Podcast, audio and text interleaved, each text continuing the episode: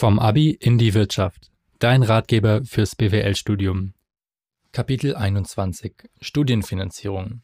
Wie viel kostet das Studium? Du hast dir deinen Studiengang ausgesucht, dich erfolgreich beworben und bist jetzt Student oder Studentin.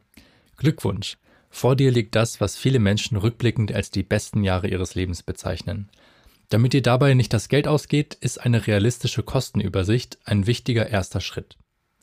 In Deutschland haben wir das große und weltweit fast einzigartige Glück, dass unser Studium primär aus Steuergeldern finanziert wird. Klassische Studiengebühren, wie zum Beispiel in den USA, für die sich die Studierenden hoch verschulden müssen, musst du in Deutschland an staatlichen Hochschulen gar nicht bezahlen. Du zahlst pro Semester lediglich den sogenannten Semesterbeitrag von 100 bis 300 Euro, insgesamt für einen Bachelor mit sechs Semestern also unter 2000 Euro. Das wäre schon so ein echter Schnapper, aber durch den Semesterbeitrag erhältst du auch das Semesterticket für Bus und Bahn, was deine Mobilitätskosten faktisch auf Null reduziert. Der Geltungsbereich ist immer unterschiedlich. Studierende aus NRW dürfen zum Beispiel das gesamte Bundesland kostenlos bereisen.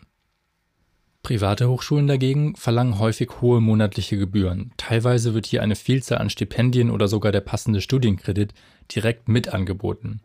Die Kosten fallen also häufig erst nach dem Abschluss an, sodass wir sie hier nicht weiter berücksichtigen. Im Normalfall bist du über deine Familie weiterhin in der Krankenversicherung abgesichert und hast dadurch keine Kosten. Wenn du aber zum Beispiel eine Ausbildung gemacht hast, musst du dich während deines Studiums selber krankenversichern. Im Studierendentarif kostet das meist ungefähr 100 Euro pro Monat. Um die Kosten von Lernmaterialien solltest du dir ebenfalls nicht allzu viele Sorgen machen, denn in der Uni-Bibliothek kannst du die benötigten Lehrbücher kostenlos ausleihen.